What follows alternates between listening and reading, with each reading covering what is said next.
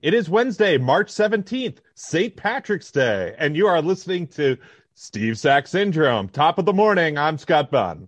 At top of the evening, I'm Tom Chalmers, and this is your Indie Sports Radio. It is our Indie Sports Radio. We've got a lot of stuff going on. It's March. It's March Madness. Uh, the NBA is happening full steam. There's uh, lots of transactions coming through the wire through uh, for the NFL. So we've got lots to talk about. We'll have our old friend Philip Chester talking about all of these things coming up a little bit later in the show. Yeah, Scott, I feel like it's like Christmas in LA. I just have no sense of it being St. Patrick's Day. You're just like not going out into the world or at all. You're just like, oh, is it St. Patrick's Day? I guess so. Sure, yeah. um, but also, a lot of that has to do with there's just yeah, there's lots of sports and lots of things going on. And uh, yeah, you did mention it is March Madness. This is the week that everyone is putting their brackets together and That's getting right. ready for the tournament to start. And uh, an exciting thing for many Western North Carolina residents and not otherwise is that uh, the App State men's basketball team uh, did win the Sun Belt tourney. That means they are going on to play in the uh, NCAA tournament.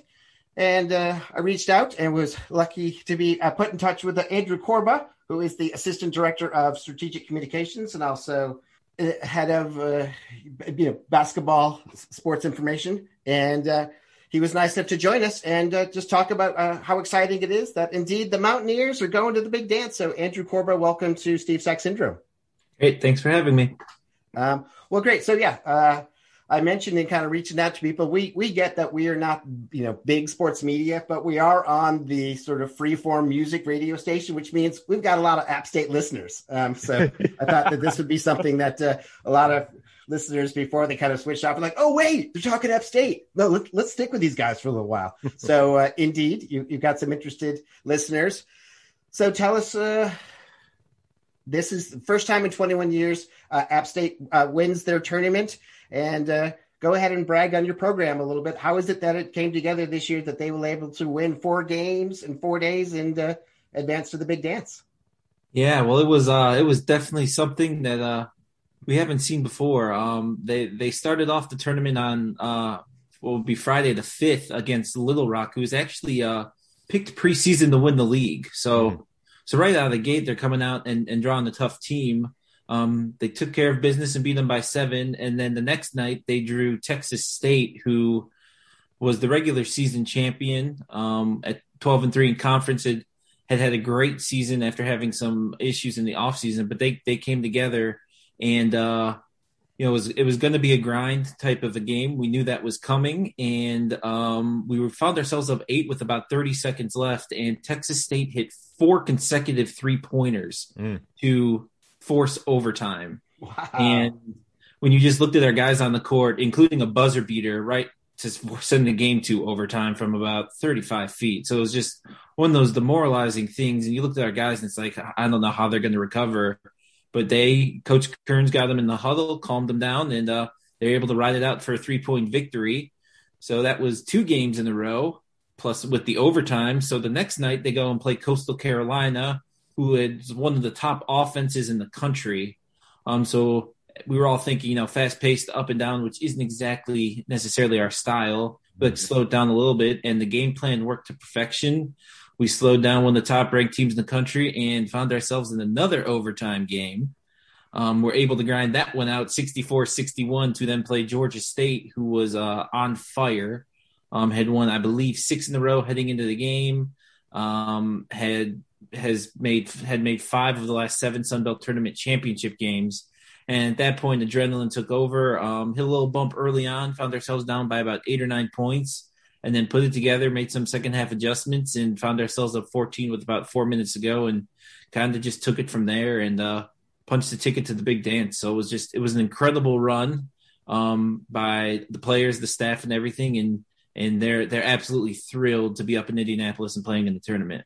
Mm-hmm. That's great. So the uh, the third time in school history that you all are mm-hmm. going to the state championship, uh, excuse me, state championship, the the big dance to the big tournament. Um, I don't know, uh, like, um, I guess students are there on campus, yeah. living on campus, going to classes. So, and I don't know if there's so much comparison as to um, like how the experience is. I remember I went to Wake Forest when we would go to the tournament. It was just adre- adrenaline filled chaos all over campus. So, do you get a sense of what's going on there? Or is it like no we got to be safe we got to be you know like be uh, as quarantined isolated as possible? Or if it's like it's college these guys haven't gone in so long we're letting it rip having a big party. Yeah it, it as you mentioned it's college. Um you know when when they won on monday night last week uh you know you saw videos on social media. There were people there were some fireworks being shot off in the street and everything. So there was definitely a celebration in Boone on Monday night, and then the team returned to campus on Tuesday for a couple days, and we had a, a socially distant welcome home party for them. Um, you know, we kind of kept the team away from the crowd, took them up on a on a higher set over by our arena, and they had a solid turnout. Um, you know, came in, uh, you know, for for for what we're dealing with now with all the health health, you know, protocols and everything, you know, they had a good turnout and then uh, they left and departed on um, Saturday and they uh, went through downtown Boone on the King Street and we had encouraged people to go gather there and they had another solid turnout there. So there, there's definitely an excitement and buzz and, and what Coach Kerns has come in, in in his first two years is he's embraced the community. He's he's embraced the students and it was it just it hurt him so bad this year that we really couldn't have fans in the stands. Mm. So you know he's been he's been up front and in front of in front of App Nation, you know, encouraging support and you know he was he was just thrilled to see the, the support that they've been able to get during you know what's been what's you know a quirky year. Great. Could you tell us a little bit more about the coach? You said he's just been with you for two years now, and what a, yes. a nice success rate to uh, win the tournament yeah. in your second year. Uh, where was he previously? Um, so he came to us from Presbyterian. Um, he was the head coach at Presbyterian for two years. He uh, generated a nine win turnaround there in in from year one to year two. Um, and pre- previously to that, he served with he was on Mike Young's staff over at Wofford. Oh yeah. Um, so he, you know, he came to us, um, and last season uh, we won 18 games out of the gate, which was our most since uh, 2009-10. Um, had some success. Uh, won our most conference games ever in the Sun Belt with 11. We went 11 and 9, won the Sun Belt tournament game, um, and then ran into a, a buzzsaw Texas State team in in the quarterfinals, third round. Uh, last season Sun Belt tournament did double buys and was was very quirky. So, um, you know, we had to travel across country on pretty much short notice, and then, you know, right after we lost, unfortunately, that's that's kind of when the world shut down. Um, it was the day after or the day before everything yeah. shut down. So, uh, but they had all the momentum heading into the season this year, and they uh, they carried it non-conference. Uh, hit a bump in the road during conference season. Uh, had to also endure a two-week shutdown due to a mm. couple positive cases, and then come out of it, and then uh, you know started peaking, you know, right again at, at right for tournament, which is the best time to be playing your best ball of the season. So the um, so your team is now going to go and do uh, a play-in um, to see that uh, up against another 16 seed, and then if you win that, it's congratulations, you get to play Gonzaga, uh, you know the number one team in the country who's probably playing the best uh, basketball all across the country. If that happens, is it like it doesn't really matter. All of this is gravy. We're happy to be there. Or you're like, no, we want Gonzaga. Bring them on. I mean, we have the mentality if we want Gonzaga, bring them nice. on. Um, I mean, it's it's the NCAA tournament. You know, you want the you want the wins. You know, you want to be there with the pride and and you know if you beat Gonzaga, you're going to be the talk of the nation for for a long time. Um, and you know we've we've seen it up at App State before with with beating Michigan and you know yep. a couple years ago beating North Carolina and South Carolina in the same season in football. So you know we're we're not unaccustomed to to the big upsets, and so you know no they'll they'll be ready for Gonzaga, ready to go, and uh, you know they'll want they're playing to win. Uh, so two things. One, I I think there's something uh, potentially good about a play-in game, in that you get to go and play uh, a competitive game. I mean, you get to yeah. potentially have a great memory of like a, a close game rather than uh, well, you know, we, we, played well for the first, you know, 20 minutes in the first quarter against the Giant. So you, know, you can potentially, you know, put a win in the NCAA, you know, victory column, um, which is great. You're going up against Norfolk State, And uh, so again, I, you know, while that's you know, one extra step to kind of get to the, you know the tourney, be playing one more game than some other teams. I just think that's a great opportunity to go in and come away with uh, you know a, a, game you feel uh, you can not just you know compete in, but but clearly win. Yeah, you know, and they're looking forward to Norfolk State, and it, it, it's kind of ironic that our game on uh, Thursday night against them will be played at Assembly Hall um, on the campus of Indiana, which actually, when we f- made our first uh, program appearance in 1979, we also ironically played at Assembly Hall. Ah. So it, it, it's kind of just come full circle there. Um, you know, you wouldn't think of it in, in, in this weird year that everything is, but you know, that's just that's just a cool little thing that they can reflect on as well. Um, but yeah, they're they're ready to go, and um, you know it'll be it'll be good to you know there'll probably be some jitters as you would expect stepping on the court the NCAA tournament. Um, doesn't matter who your opponent is, but you know they're they're I know the coaches are ready. I know they'll have them fully prepared, and and the guys are just they're fired up and ready to get locked in and ready to go because you know we've had all this celebration since you know last Monday, so it's it's been a while. And, you know they're they're just itching to get back on the court and play a game. And then I, I, wanted to jump on your. You mentioned the the football program, which has done you know quite well for a mm-hmm. while. And does the success of the football team sort of call the other teams? Uh, come on, let's let's all mm-hmm. show up on a national level. Yeah, I mean, we we we want to be on the national level, obviously, and you know, obviously, football sets the precedent. But um, you know, a situation like this, it, it's great exposure for us. Great, great for the program. Um, and you know, they're they're fired up to to be able to just promote the university and everything. And and it's just such a big stage uh, you know because it, it's just pure national now. So yeah they're ready. Um, and, and all the programs have embraced it. You know we have all the programs support the programs. We've had coaches reaching out you know congratulating other coaches coaches coming to our games across all of our sports when they can obviously based on with with all the COVID going on. But even in previous seasons, you know, there was support around. So so yeah, all the programs are there for each other and rooting each other on and hoping for the best. Um, and so, what are the protocols that are in place for uh, the team as they travel to the site of the tournament? Um, you know, I'm curious to to hear what's how it's all being set up for the teams. Yeah, so they uh, so they flew up to Indianapolis on Saturday. Mm-hmm. Um, and they got there and they pretty much had to take a COVID test immediately upon site and quarantine in their room. Mm-hmm. And then take another COVID test and then immediately quarantine again. Um, but they were, and then if those came back negative, then they were released from at least quarantine. But um, they're being very, very stingent. Uh, masks at all times. Um, you know, everything socially distant. If you saw the selection show, um, teams in Indiana, the chairs were socially distant apart. They're they're just they're being very cautious so that you know a team doesn't lose their season over over a positive COVID test. So that so they're in the bubble, um, on site and off site. Um, they could you know practice off site as well. They get you know they all hop on the bus and uh, they're just staying in a huge hotel. Everybody gets their own rooms, uh, and you pretty much get a floor in the hotel just blocked out for your team. So you're only really around your guys, not really exposed to to other teams. So it it's definitely a different experience than from what other people have said before, but it's you know it's just something you have to do to uh to be able to to be able to get this tournament in. And you know they've embraced it. You know they've they've been living in quarantine situations all season. So that's you know that's just part of it now. Great. I know we, we got to let you go. We really appreciate it. I know this is a busy week for everybody uh, involved with program. Um, just one thing i don't know if you noticed that all the mountaineers teams uh, qualified for the tournament. Was my understanding. I think uh, there are three teams that, that are have the Mountaineers as their mascot. Uh, West Virginia, I think people most people expected, but uh, App State as well as Mount St. Mary's is also um, the Mountaineers, and they just got in. I think they were like you know mm-hmm. one of the last team ins, but uh, hooray for the Mountaineers!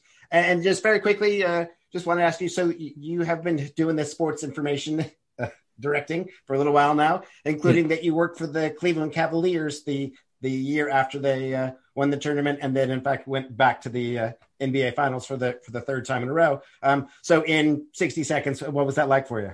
Uh, that was that was a whirlwind. Um, from coming off of a title with um, a national you know national exposure going into the season, obviously having you know LeBron James, Kyrie Irving, Kevin Love, Tristan Thompson, J.R. Smith, you know the whole crew back together, and then going along for the ride again um, into the next season, where unfortunately you know Golden State got us that time. Uh, it was wild. Just just being a part of the NBA Finals experience was it was it was crazy. I mean, the whole world just descends upon your arena, mm-hmm. um, and it even during the playoffs, you know, the exposure picks up and and but it, it was great. Um, an awesome time doing it. Um, you know, working and that that's catapulted me in, into this situation I'm in now, where you know I'm able to be comfortable around people and and just you know be able to do my job. So it was it was definitely a one great experience, and I do it again in the heartbeat.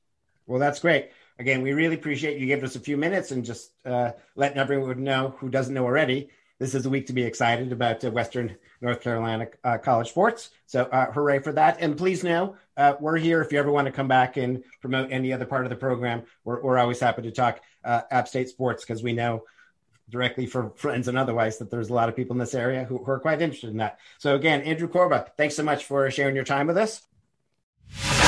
Back. Thanks to uh, Andrew Corba joining us from uh, App State, the uh, sports information director, telling us just what a great run it was for the Mountaineers to make it through the Sun Belt tournament and then uh, head on to uh, Indianapolis. But it's pretty cool that they get to play in the same stadium that they mm-hmm. first started m- many years back. That's um, totally great. Uh, yeah, and uh, as we teased at the beginning, we're going to talk a little bit more uh, college basketball, but, but then move over to the NBA. And when we do that, we like to check in with our old friend, our first guest. It's Philip Chester. Welcome back, Philip. Thank you for having me. Uh, yeah, so uh, excited for the tournament to start. Uh, I think we're all admittedly like college basketball cool and not necessarily like oh my favorite team i my all my banners you know um, i guess uh, scott you are the only one who came from somewhat of a basketball program uh, wake forest but they have not uh, visited those glory days for a little while no. um, but yeah so uh, uh, uh, you, you, know but it's again it's just fun it'll be on all the time hooray hooray uh, you know, a couple things to be excited about um, so yeah the people love at this point to you know try to uh, call the the upsets. Not that there's any you know loss for missing out, but everyone wants to be right.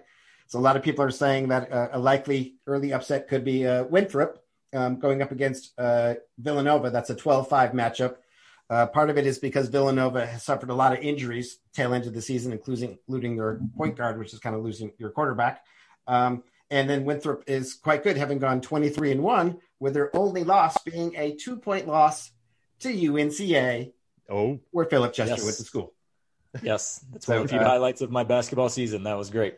And then small things, Scott, from uh, Buffalo. So uh, I think Alabama is one of the more uh, impressive teams right now. Yeah. And that does uh, feature Nate Oats as the coach who led Buffalo to the tournament uh, many times. And he's just playing a style of basketball that is just really very fun. It's very aggressive, both uh, offensively and defensively. And uh, I thought they should have been a number one. Sorry to our, our, our guest who is the Michigan Wolverines fan. I don't think they deserved a number one seed. I, I, thought Alabama, by winning their tournament and just playing so well down the stretch, they should have been uh, the fourth number one seed. Yeah, I agree with that too. Like Alabama looks really great. This is an interesting year for college basketball, especially for a somewhat casual fan like me, where you know a lot of the big programs, you know, didn't even make the tournament, um, or are much lower. Or uh, you know, and I also went to Wake Forest, as I said. I'm a big ACC fan. This is the first time since 1979 that the ACC doesn't have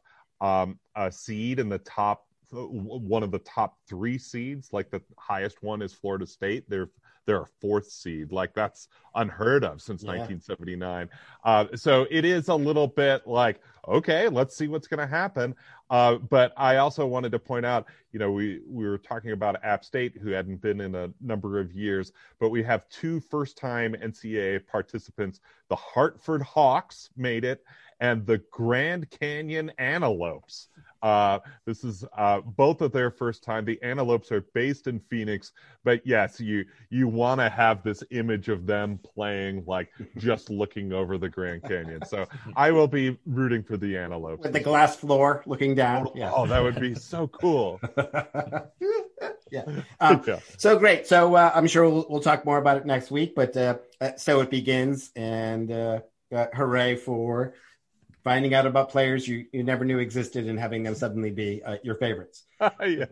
Um, but yeah, we thought we would turn our attention to the NBA se- season. We had the All Star break um, back a, a weekend or two ago. Um, yeah. So that pretty much puts us at the halfway point, and we thought we would uh, have Philip on to check in on uh, just how our Charlotte Hornets are doing. And you had some reason to be optimistic as we headed into this season, and your optimism has uh, proved uh, well justified. Wait, point. before Philip talks, you said our Charlotte Hornets. You're jumping on the bandwagon, Tom. are collectively. yes. You are welcome. Embracing all of Western North Carolina sports at this point. Yes. You're welcome on the bandwagon. It is not large enough yet. LaMelo brings a large chunk of people who have never paid attention to the Charlotte Hornets to all of a sudden start paying attention to the Charlotte Hornets. But there's still room for you, Tom. So you are welcome on, on our bandwagon. Yes, please. So well, yeah, for those who don't know, uh, yeah, Lamelo Ball was their first, you know, their uh, top draft pick this year, and uh, you know, many have thought he might go one or two, but he did fall just a little bit. And uh, boy, those teams who passed on him are, are kind of kicking themselves now because not only is he uh, a very efficient player, he's a very entertaining player. Yep. Yeah, that's an amazing, and those are two words you have not been able to say about a Charlotte Hornets player, especially early, early on in his career, where it's literally the you know forty less than forty games into his career to be able to say he is both good and exciting. That's a that's an amazing thing, um, and I have highly enjoyed uh, watching him play so far this season, and then just the team in general is, has yeah. played really well. I've heard people from the Ringer, from ESPN se- the Athletic, several people say the Charlotte Hornets are one of the most exciting teams in the NBA, which I say that the years when they average like 82 points.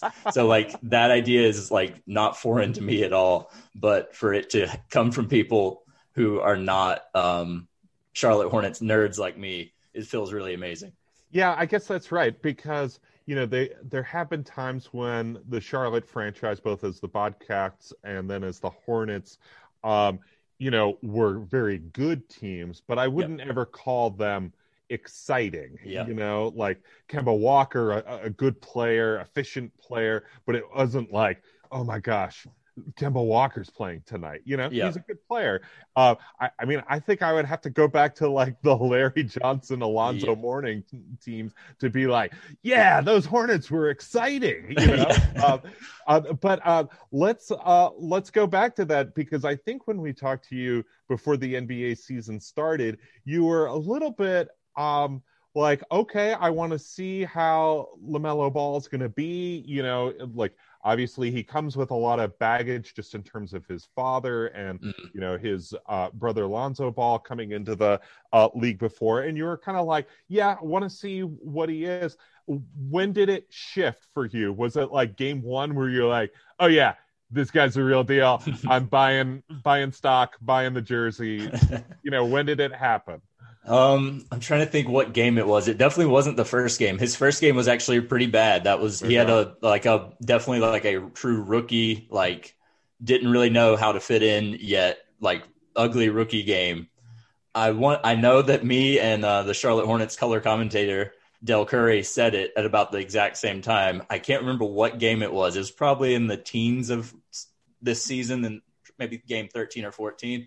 Del Curry said I don't need to see anymore. This kid's good. I don't I don't need to see another thing. We know we have a, a superstar. And I thought, oh my God, I couldn't agree more, Del. This is this is absolutely how I feel about LaMelo Ball too. And as a 33 year old who doesn't quite get the fame that LaMelo had um, coming into this season, it feels really weird to say that, but I am absolutely giddy that he is on my team and I get to watch him play every night.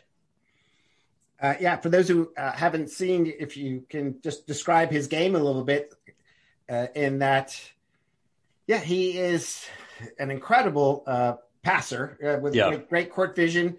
But uh, the thing that which he shares with his brother, but the thing that separates him a little bit is his offensive offensive efficiency, and his his hmm. shot is not quite as weird. Um, yeah, seems it's a little bit more fluid.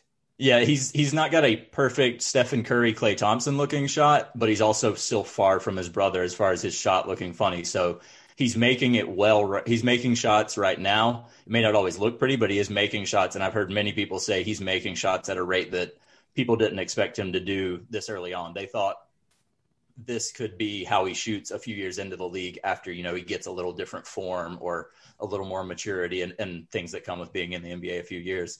Um, but yeah, you have it right. Like uh, pretty much every draft analyst said he's coming into the league, he is going to be an elite passer, and they couldn't have been more right because the vision that he plays with is making guys on our team like Bismack Biyombo and yeah. Cody Zeller and some of the rim running big guys that we have that don't really have offensive games.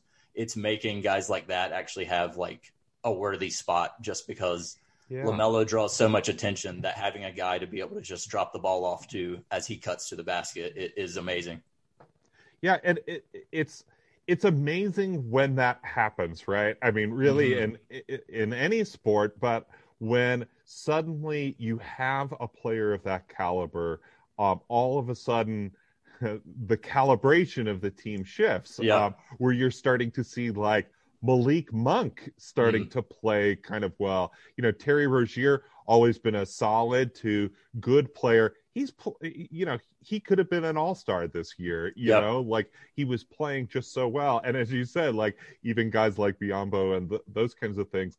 And then also, in addition to that, you've added the Hornets have added uh, Gordon Hayward, you know, who you know was on Tom's favorite team, the Boston Celtics, which know, is why just, I refer to them as our Charlotte. Yes, exactly. Because yeah, you got but, part of the Celtics former roster. Yeah, for yeah. sure. And, and, you know Hayward, who you know, you know, just had unfortunate injuries. Mm. I, I think his time in Boston was just unfortunate, and then being at Charlotte, he could sort of like play under the radar a little mm. bit and not have the sort of like bright lights and expectations heaped upon him and just go out there and just start playing and finding his footing again.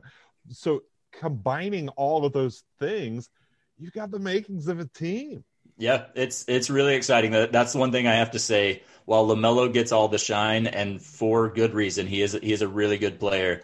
There are other players on the team that are. Um, Gordon has absolutely lived up to the money that I as soon as I saw that contract was like, I don't know if he can live up to that money, at least the Gordon Hayward that I'd seen the last couple years with the Celtics. Um, and as you said, Terry Rozier is doing the same.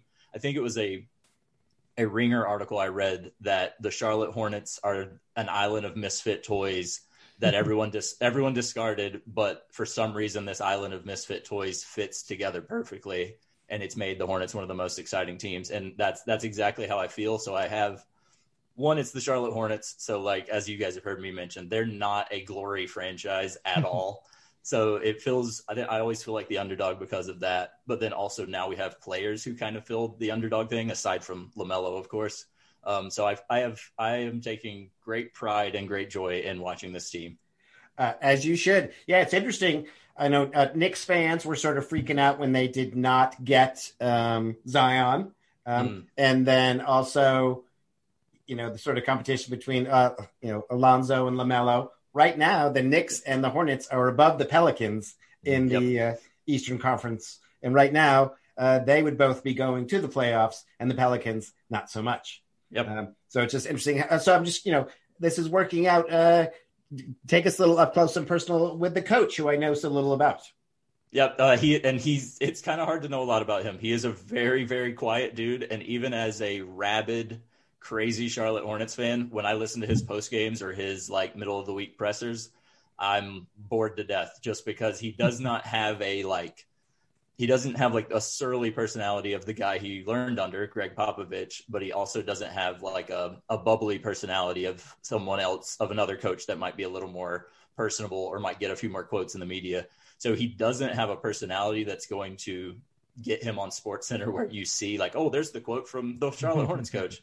Um, so I think that's part of it, but he, he is a good coach, I think, so far. I think when a team is this young, it feels he can have a lot of pressure on him, especially with the stardom of LaMelo. I know a lot of people have uh, given him some heck for um, not starting LaMelo immediately.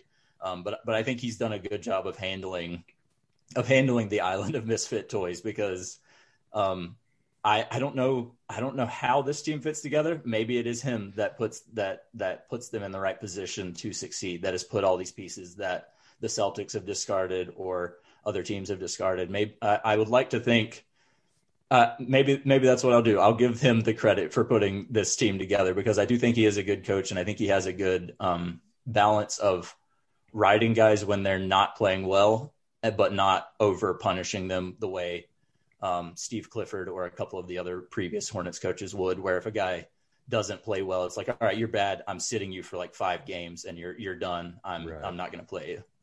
Uh, so just uh, we've got going to take a break in just a minute, but um, so how are you feeling about moving forward? Are you like the East is wide open, watch out, Giannis and the Bucks, watch out, 76ers, we're coming for you, or are you just like we'll see what happens? Like uh, we want to get there, want to sh- do good, or you just like throwing it all in the wind, like booking your appointment for NBA Finals. I am definitely not there. I'm definitely on the uh, the let's just see what happens. But for the first time in a long time, my team plays so well that I don't have um, I haven't had it too I haven't had any rude awakenings of like when we play the Sixers or when we play the Bucks, like, oh goodness, we're still miles and miles away from them because they've competed with pretty much everyone they've played with this year. And so that alone is just a huge step from uh, previous Charlotte Hornets team. So I, I will, if we make the playoffs as anything higher than an eight seed, I will be pumped. If they get, yeah, if they get in the top four and have home court, that would just, I would Mhm. lose my mind. But I, I don't think that's quite going to happen, even in the uh, the the lower tier East. Um, but yeah, I'm I'm just giddy to have a team that is consistently good and consistently exciting. And yeah, those are two things I've not been able to say for a long time. Well, the big question is when are you going to paint the giant Lamelo mural? that one might be coming soon. Yeah, that might be the one that needs to go up uh, behind me right now. Well, great. Uh, well, great. Thanks for the, the breakdown on that. And then, yeah, for anyone, if you, you didn't know, uh, yeah, tu- tune into the Hornets that they are definitely worth watching these days, both for their, at this point, prohibitive favorite for the rookie of the year uh, Mhm. player, as well as just a, a, a, a solid approach to offensive defense each night. We have uh, begun free agency today. So there are a, lot of discussion. Uh, I mean, teams were able to sign their own players uh, up to now. So we did see some movement with and finally the Cowboys and Dak Prescott have signed a contract. And so maybe we can please stop talking about that on every sports talk show. Uh, as I continue to talk about it on a sports talk show, um, but today was the first day that teams can sign, you know, free agents, and uh, it, was, it was a very busy day. So the, the crazy thing is that the New England Patriots, who are known for being pretty conservative in, in free agency. I mean, occasionally bringing in, you know, uh, a big signing ever so often, Randy Moss or otherwise, but they spent more money today than they probably have in going back over 10 years. I mean, Mm. big signings, five or six uh, signings. They got the uh, the uh, uh, tight end from the uh, Jonnu Titans. Smith. Jonnu Yeah. Smith. uh, who uh, you know fits right into that style. Sort of, you know, they had Ben Watson for a bunch of years. They got uh, Nelson Agholor from the Raiders. Mm. Um, they had already signed their uh, the offensive tackle from the, the Raiders. There, uh, Williams, whatever Trent Williams, Yep. um, and uh, yeah, a couple, couple again, you know, Oh, Big- Trent big Brown. signings. Trent Brown. Yeah. Trent Brown, and they sorry. got Matt Judon, who is a defensive end with the Ravens as well. It's going to be really interesting to see um, because the sort of NFL media industrial complex, you know, has always said like, look at the Patriots. They don't win in March. They win in January and February, you know? And Yes. so like it, it's just always been this thing. They're like, look at Belichick. He he takes free agency off. So now they're not.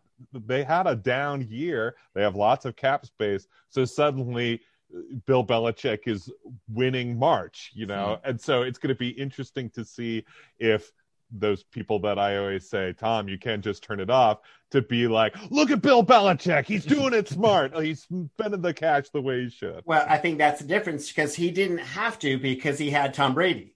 So Yeah. he had a quarterback that could go and win you those close games and make up Yep. for, you know, signing a lacrosse guy from Colgate, you know, as your wide receiver kind of thing. Um, but they don't. So I think, you know, they, they re-signed Cam. We don't know that that's their last move at quarterback, but right now Cam Newton is going to be their quarterback again. So it feels like they realized we're going to have to win at all the other positions um, and rely on a perfectly solid quarterback, but not somebody who's going to make that special scrambling play. Aaron Rodgers chuck it, you know, at 65 yards down the sideline to win the game. That's not coming from Cam. You're going to have like a just you know this rolling thunder offense. Um, uh, so that that's what seems to go. So uh, Philip, will start there, and then we'll check in more on the Panthers. Uh, how did you feel about uh, Cam Newton re-upping with the Patriots, and what what do you see as his possible performance possibilities in in 2021? Yeah, that was one of the few um, things I actually had seen. So I think you guys need to get like music for like breaking news because I had not, I did not know of any of those other uh, signings. So yeah, you need like a sounder for breaking news because I, I, had no idea about any of those other ones. Um, but yeah, I I saw that they re-signed Cam, and I as I you guys kind of got from me last year. I want to see Cam play well, even though it's for a team I absolutely despise. So I was kind of happy in a way that like Cam doesn't have to ride out the the rest of the off season like trying to figure out it, who's who's yeah. going to sign him. So I was kind of happy in a way, but at the same time, based on what I saw last year, I do wonder if I, I do wonder what what else he has left to give now that the athleticism and strength and si- the size is still there as those things that made him so special as a Panther. I wonder that on top of just the injuries to his shoulder, which like I think people, it's easy to forget that he was. I think it's easy to kind of look back and think, oh, he was just this big, powerful running quarterback. But no, he was a great throw. He was he was a great, true dual threat um, in the peak of being a Panther. So I do wonder if that's gone. But part of me does hope that uh, I get to see him him play well again. Yeah, and um, it'll be interesting to see what the Patriots do um, with the rest of the offseason. You know, this formula is draft a young quarterback on a rookie contract, then you load up your team around it. And mm. so uh, Patriots seem to be, as you said, Tom, doing that um, with a sort of cheaper contract with Cam Newton, or maybe uh, the Patriots are sort of lining up to draft a quarterback, say a Mac Jones or somebody like that, who a lot of mm. people say have have similar characteristics to Tom Brady. You don't want to compare him to the greatest quarterback of all time, but they have, um, you know, some um, similar things. Uh, we'll we'll see what they do. Uh, you know, my own team, the Buffalo Bills, they didn't have a whole lot of salary cap room, um, made some cuts. Uh, restructured some deals, but mostly what they've been doing is re-signing their own guys, which is like that's exactly what you what I want as a as a Bills fan and as somebody who's uh, a team that's gone to the playoffs, you know, three out of the last four years is like keep your own guys, like keep it, you know, clear and steady, and actually kind of doing the thing that the Patriots were able to do is like resign your own guys, and they're like, we don't have to take the full max in order to stay. We like it here. We like the the team, we like the uh, the coaching staff, and we like our quarterback. So we want to run it back. So that's been really cool to see um, for the Bills this offseason. Yeah, my thing with uh, Cam Newton, and there's a little bit also with Dak Prescott. Look, I'm bringing him up again. Uh, we make a point. We really try not to go out of our way to, you know, be super critical of players or calling people, you know, like everyone's doing the best they can. And oh, if we could only do you know one 365th of what they do kind of thing uh, how, how nice that would be but i just wish there was some balance talk as we say everywhere so everyone's like hey well you know cam last year you know he did he didn't have a, a preseason and covid all this i was like okay that that you can sort of use that to understand a lack of rhythm in some of the offense um, but he still bounces throws at people's ankles yeah. a lot that that's not COVID. You know that that's been happening for a while. And I would say this, you know, you know, so that that doesn't mean you can't win with him. That's just something that you just need to know. Like I said, you you can't rely on him sort of Patrick Mahomesing and just like throwing a dart down the middle and finding some guy amongst three receivers. He's not going to do that. So you can't put yourself in a position to need that in order to win the game. You got to make sure that yeah, we're up uh, you know, 27 13, um, and just sort of stifling you in the second half, kind of thing. You know, um, and yeah, same thing with Dak Prescott. I was like, he's a winner, his statistic. And I was like, I've just seen so many games where it was like fourth quarter, we need one big play, and you sort of you, you skip it. You know, you skip it to the backfield, come, you know, the runner coming on the backfield. You're like, ooh, that, that wasn't a great throw. Again, how hard that is to do with pressure on. Right. But mm. there are a number of quarterbacks who consistently do that, um, and he he was not able to do that. So I, I just it's odd when there's not sort of a balanced talk of look at the eighty percent that is exceptional, but there is twenty percent that you have to wonder if that's going to cost you at some point. Yeah, I I didn't think Camo was very good at all last year, especially the second half of the year, and you know. Um, they didn't look like a winning team with him at quarterback. And you know? still, they went seven and nine. Yeah, I know. And so I I just um, maybe they said like, okay, this is enough talent, but I, I, it's that's why I'm kind of thinking they're they're gonna um, draft somebody, if not in the first round, then maybe the second. That's great. Which brings me to my point, and I do want to pivot to the Panthers. We love talking to uh, Philip about the Hornets, but also we love talking about the Panthers. And I will give the Patriots credit is they stopped sort of wishing they had someone else's quarterback. You know, mm-hmm. there's a lot going on right now, and they're like, okay, well, I mean, if something falls out and if Jimmy G, you know, does get, you know, freed up and, you know, you know, but they, it was just time to, to decide. Whereas I feel like the Panthers are caught a little bit in between the same way that the Bears are right now. Um, and maybe some other teams, which is like really wishing they had someone else's quarterback. And you're like, well, I don't know that those quarterbacks are, are going to leave. Mm-hmm. Sports Machine likes to talk about these quarterbacks being unhappy, but right now they are signed with their teams. So, uh, Philip, uh, give us an update on where things stand with the Panthers. Um, last season wasn't great for a number of reasons, but people still seem confident in Matt Rhule as a coach and, and feel like he sort of has a concept of, of what he wants to do with the team. Yeah, uh, that was the one bright spot is is the coaching. There there were times last year where the the Panthers seem to have creative plays and like a formula to the offense of like, okay, we do this and then we set you up. That sets you up for us to call this play later. Um, and that was the kind of vision I was hoping to see, especially when you bring in um, the very young offensive uh, coordinator from LSU that they that they brought in, and he was known as being an offensive guru, genius type. So that was the one nice uh, nice spot that you could see in the Panthers last year. But at the same time, we got to see that Teddy Bridgewater is 100%. He is who we thought he is who we thought he was and we let him off the hook is basically what I'm saying is uh that he is he's very good if he has everything around him perfect.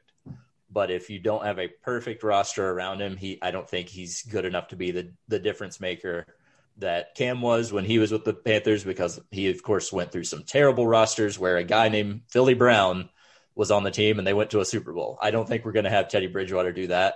Um, and then, uh, based on what I've seen, according to anonymous sources, both uh, every higher up in the Panthers feels the same way because there's sources out there that say that David Tepper, the owner of the Carolina Panthers, has said, "I'm tired of seeing mediocre quarter play, quarterback play. Mm. I want someone different," um, which has led to I don't know if this has changed, but I know about a week ago, Teddy Bridgewater unfollowed the Panthers on all of his social media platforms, which, of course, as soon as someone within the media uh, gets a hold of that, that becomes a story, um, even for a team like the Panthers. So, um, yeah, I definitely think they're very much in that way of they've now they've said out loud, we need a new quarterback, but I don't know how they're going to get one other than getting one through the draft, which seems like the the the best possibility as of now. Yeah, that's what I there's more and more talk about um, about them moving up in the draft mm-hmm. or something like that. Um, how about you as a fan, Philip? Like, what do you want to see happen? And is there a guy in the draft that you're like, I want Zach Wilson on my team, and I really don't want Mac Jones. Like, um, is there is there anything like that that you've got in the back of your mind? Um, I, I I'm drawing a blank on his first name. Fields from Ohio State oh, yeah. is um, just there we go. Justin Fields um, is the quarterback in the draft that gets me the most excited. But to be honest, um, I would be fine with the Panthers giving up the haul that has been rumored that they would throw out there for Deshaun Watson, which is mm-hmm. Christian McCaffrey along with three first round draft picks. That one would get me the most excited just because I know um, I know that Deshaun Watson is good, and I know that he can make a mediocre team uh, close to playoff bound. Yeah. And so that gets me the most excited. Where even Fields, who looks awesome to my untrained eye, um, I still have no idea whether he'll be good or not. And so um, if the Panthers go for Fields, that would get me the most excited, but I'm still going to be there on week one going, oh God, do we have someone good? Oh God, is he good? Oh no, I can't tell if he's good or not. Um, so I would, I would love to see Watson just so that question is not uh, in the forefront of my mind. I, I, was a little charmed by the guy they brought in from the, uh, you know, the other football league. Um, mm, yes, uh, PJ. PJ uh, Walker, I believe. Yes. There we go. Um, yep. Do you think he get is given any chance to you know? Let's just say things sort of stay where they are, which is the current quarterback plus a, a rookie brought in. Do you think mm. he's given any chance to become a Taylor Heinicke? You know? Uh, I, I, could I could see that because um, I definitely think Rhule and the coaches feel the same way about Teddy Bridgewater. Is oh he's fine, but we in no way need to be um, beholden to him and trying to make sure we don't hurt his feelings. So I think if Ted if if we go into the year with Teddy and PJ and uh, quarterback X through the draft, um, I, I could see PJ playing more just because um, I think the Panthers owner is going to be putting some uh, pressure on them to turn this ship around because since he's been the owner, they haven't been they've they've they've been mediocre. That's the that's the best they've been since he took over ownership of the Panthers. Uh, and you know your your take is the right one. I mean, it's Deshaun Watson. You you give up what you need to give up to get him, and you're not you know trading a whole lot to draft like Jared Goff, who we don't know what he's going to be like. Mm. Um, if you need to do that, like yes, Deshaun Watson has proven that he can do that. And he's somewhat coming home, you know, yeah. going to school in South Carolina with Clemson. Um, yeah, and yeah, it, it Deshaun Watson playing in the Carolinas just kind of feels right. And absolutely, I, I have to say, just uh, since we have the Panthers on as sort of like one third of our Sunday options, you know, I would love to see Deshaun Watson yeah. playing quarterback just for that reason alone. Yes, for sure. I, I, I feel the same. Um, yeah, and I think that's part of the reason the the Panthers owner feels so strongly about going after someone like that is because it's a win in every sense. You get a a tremendous upgrade at the position. You, he knows he's going to sell jerseys, tickets, all of that. Once that's available, once that's something we can do again, uh, it people will will absolutely buy into Deshaun Watson being a Panther. Uh, gotcha. But yeah, today we're reminded of uh, teams seem to uh, know what they're doing. Um, everyone was panicking when the Kansas City Chiefs re- released two of their offensive linemen um, earlier, as a lot of teams are doing, you know, cuts for uh, salary cap considerations. But first day, they went and signed the uh, center from the the Patriots, um, who was considered the best in the game, for like a nice full contract. And they're like, "Oh no, like we, we weren't we're not caught surprised by anything. We're not like, oh, really? Are you supposed to have a good offensive line when you have a small, skittish quarterback? Gosh, I didn't realize that. So you're like, oh, yeah, Kansas City Chiefs are, are really pretty good like because they, they have a plan. You, you don't pay a half a billion dollars for your quarterback and then be like, let's convert some rugby players and see how that works out. yeah, right. as Tom announced, uh, announced breaking news, uh, uh, Saints quarterback Drew Brees is retiring. Wanted to read this stat: when Drew Brees entered the league, there was one 5,000 yard passing season in history. Brees proceeded to have five of them on his own. He retires with four of the top six seasons of all time. Obviously, the the play of the NFL changed during the last 20 years during Drew Brees' career, but he was a part of that, right? Um, first with the Chargers with some limited success, and then absolutely fitting hand in glove with Sean Payton's season. So, uh, yeah, you uh, have, uh, as a Panthers fan, don't have to play against Drew Brees twice a year, Philip. Yeah, yeah. I'll let the Panthers fan come out first. I want to say compiler on those stats. That's my that's that's me being uh, me being that guy. Then I'll let the the honest side come out. Yeah, he was amazing. Um, I, he's one of the best as far as throwing receivers open. Him and Aaron Rodgers are two of the best. Like where you you you play defense perfectly against them, but they just throw a guy open. Mm. And I am I am absolutely pumped to not have to see him twice a year.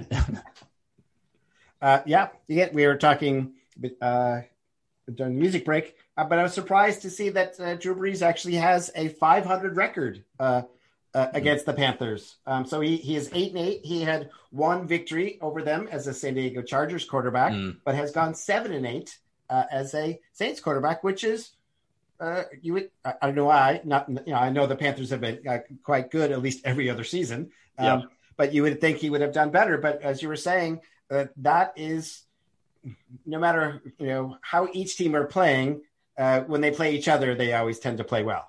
Yeah, that's absolutely the Panthers' biggest rival. Um, the Falcons are are some at times a close second, but the Saints are, especially in my book, the Panthers' biggest rival. And yeah, I think that says something because in a lot of those matchups, Drew Brees is always the best quarterback. I mean, there was times when he was playing Vinny Testaverde, um, and we may the Panthers may have stole a win from the Saints that season just because the rivalry is so close that those two teams play each other um, close, no matter who has the better the better roster at that time.